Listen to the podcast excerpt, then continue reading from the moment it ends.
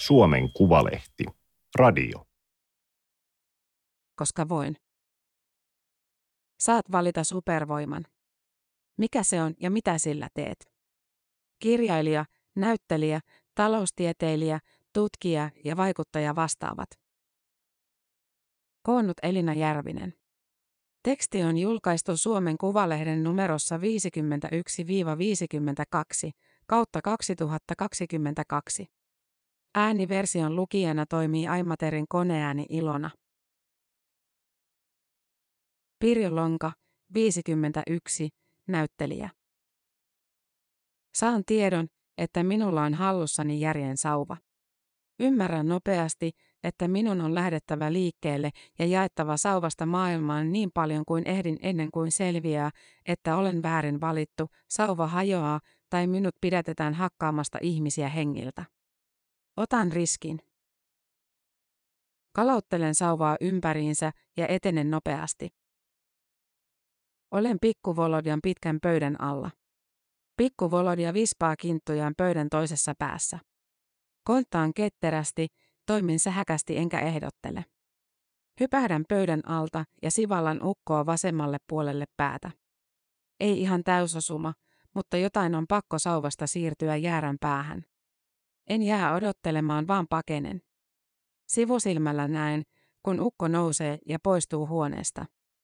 Äänekästä vollotusta pääsee pikku Volodiasta, kun hän rientää hyvittämään tekojaan. Huomaan, että sauvalla ei tarvitse lyödä, vaan sitä voi myös ravistella. Ravistelen läpi hienojen salien, kirkkojen, linnojen, salaisten päämajojen, parlamenttien, raatihuoneiden, kotien, koulunpihojen ja pyöräteiden. Myönnän, monessa maassa lyön suoraan päähän.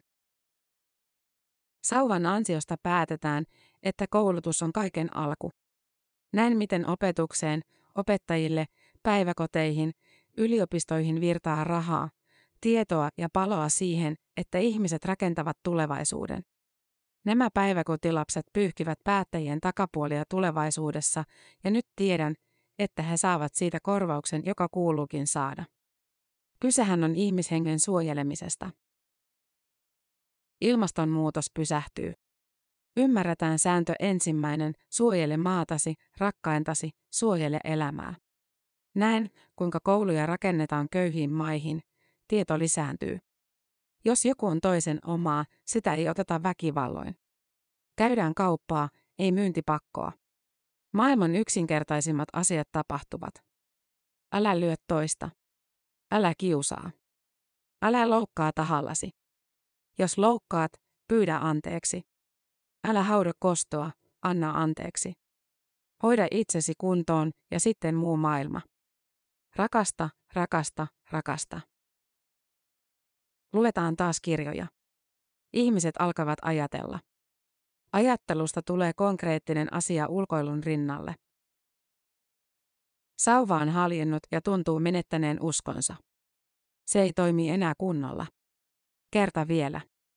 Otsani janoaa järjen ääntä. Nostan sauvan ja samassa se riistetään käsistäni. Sitten käy kuten uumoilin, minut nuijitaan hengiltä samaisella, nyt tavan typerällä nuijalla.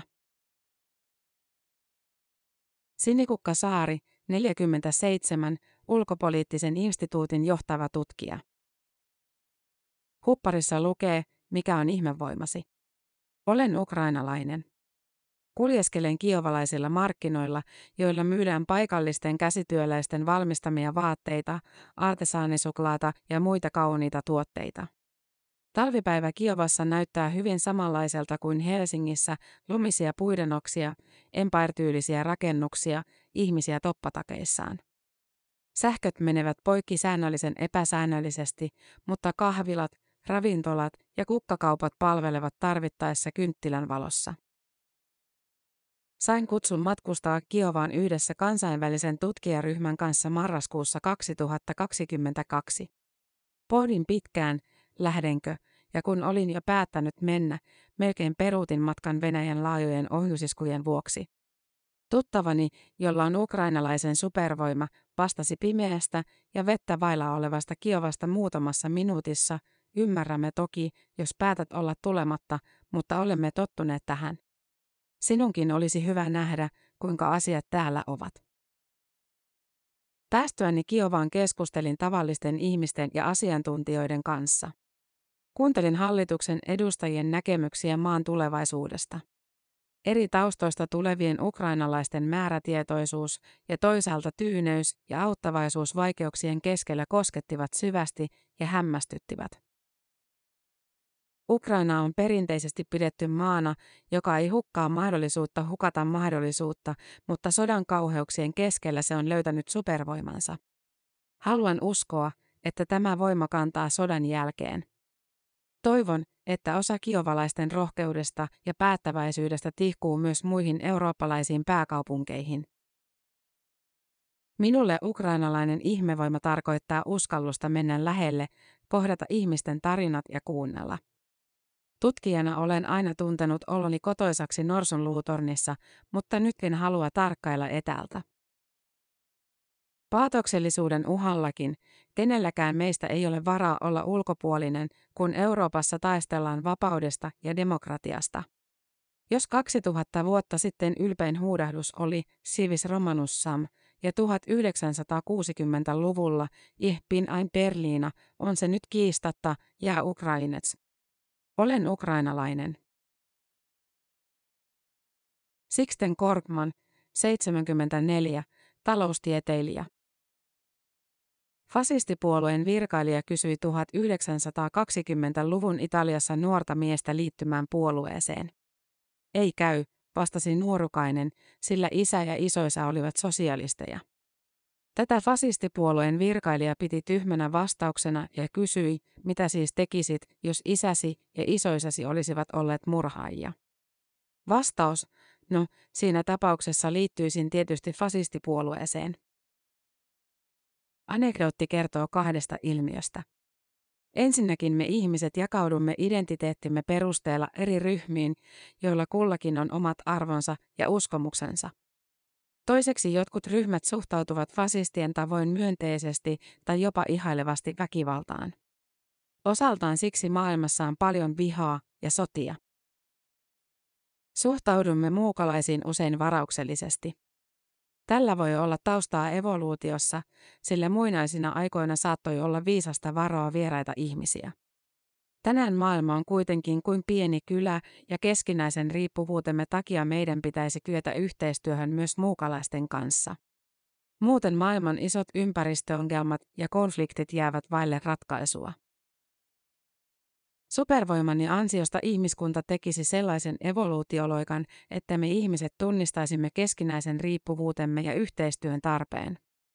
Ratkaisun ydin on ihmisoikeuksien tunnustaminen kaikille ihonväristä ja uskomuksista riippumatta. Tämän ei pitäisi olla utopistista haikailua. Eriarvoisuutta tulee aina olemaan ja ristiriitoja, mutta niitä pitäisi hallita muilla keinoin kuin sotimalla. EU on puutteinenkin hyvä malli, loputtomia keskusteluja ja neuvotteluja, mutta ei väkivaltaa tai sotia.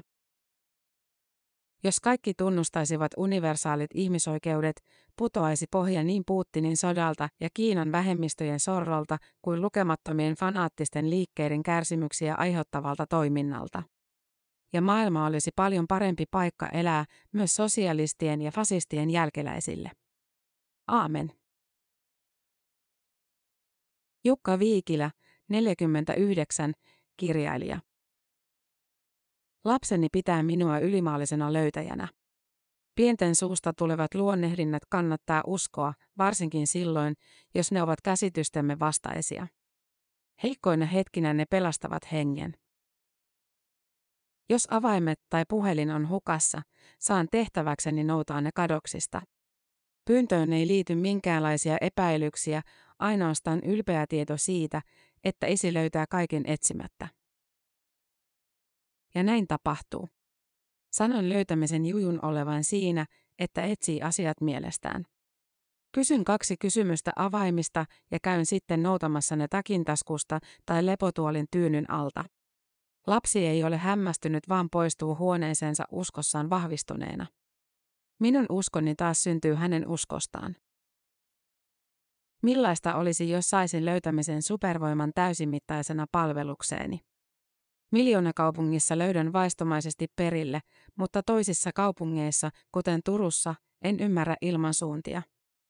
En osaisi piirtää kaupungista alkeellisintakaan karttaa. Ajattelenkin, että supervoima on aina merkittävää heikkoutta toisaalla. Vahvoja ovat vain keskitiellä kulkevat. Täysimittainen supervoima toteutuisi muuallakin kuin arkisissa haasteissa. Olisi melkoista tajuta, että koko elämäni olisi ollut samaisen voiman saattelemaa. Löytäisin itseni mukavasta paikasta ja tajuaisin, ettei sattuma, päätökseni tai luonteenlaatuni ole tuonut minua tähän, näiden ihmisten ja kokemusten, ilojen ja ristiriitaisuuksien äärelle, vaan nimenomaan supervoima. Voima, jota voisi kutsua yhtä hyvin siunaukseksi. Ujuni Ahmed, 35, ihmisoikeusvaikuttaja. Supervoimien osastolla riittää valinnanvaraa. On laserkatseita ja miljonäärien sekoilevia keksijämieliä. On sormia, jotka muuttavat kaiken kullaksi, ja kämmeniä, jotka ampuvat likaisia hämähäkinseittejä. Tylsää, nuo kaikki ovat jo muiden käytössä. Haluaisin jotain omaperäistä ja rohkeaa. Harmikseni olen kuitenkin huomannut, että se vain ärsyttäisi ihmisiä ja homma menisi vaikeaksi. Jos vain minulla olisi supervoima, nääntyisin maailman pelastamisen taakkaan, kun muut ihmiset passivoituisivat ja jättäisivät kaiken työn minun harteilleni. Entä jos käyttäisin supermarketin kassalla enemmän rahaa ja ostaisin supervoimia kaikille? Äh, ärtymystä ilmassa silloinkin. Ihmiset joutuisivat vaivaamaan päätään vaikeilla eettisillä valinnoilla ja liian isoilla päätöksillä. Ja toisaalta, jos kaikki saisivat käyttää supervoimiaan vapaasti, maailmasta jäisi jäljelle vain savuavia raunioita. Siirryn supervoimien osastolta jo vihannesosastolle, kun huomaan hyllyn päädyssä vielä yhden vaihtoehdon. Tyhjälle hyllypaikalle on nätisti viikattu näkymättömyysviitta. Se olisi juuri sitä, mitä kaipaisin. Voisin tehdä nimettömästi suuria urotekoja ilman, että tarvitsee aamuisin katsella someeni yksityisviesteinä lähetettyjä törkykuvia. Samalla voisin salakuunnella maailman suuria totuuksia ja tuoda vääryyksiä kaiken kansan nähtäville. Ai niin, mutta kukapa totuutta enää nykypäivänä uskoo? Ja törkykuvia tulee ilman urotekojakin. Taidanpa jättää supervoimat markettiin ja yrittää pärjätä pelkällä periksiantamattomuudella. Iso kysymys juttosarjassa on pohdittu elämän tarkoitusta, rakkautta ja kuolemaa. On kysytty, mikä on syntiä ja mitä pitää pyytää anteeksi. Mitä kadehdit? Kenen viereen istuisit illalliselle? Jutut löytyvät osoitteesta suomenkuvalehti.fi. Tämä oli Suomen Kuvalehden juttu, koska voin. Ääniversion lukijana toimi Aimaterin koneääni Ilona. Tilaa Suomen Kuvalehti osoitteesta suomenkuvalehti.fi kautta tilaa.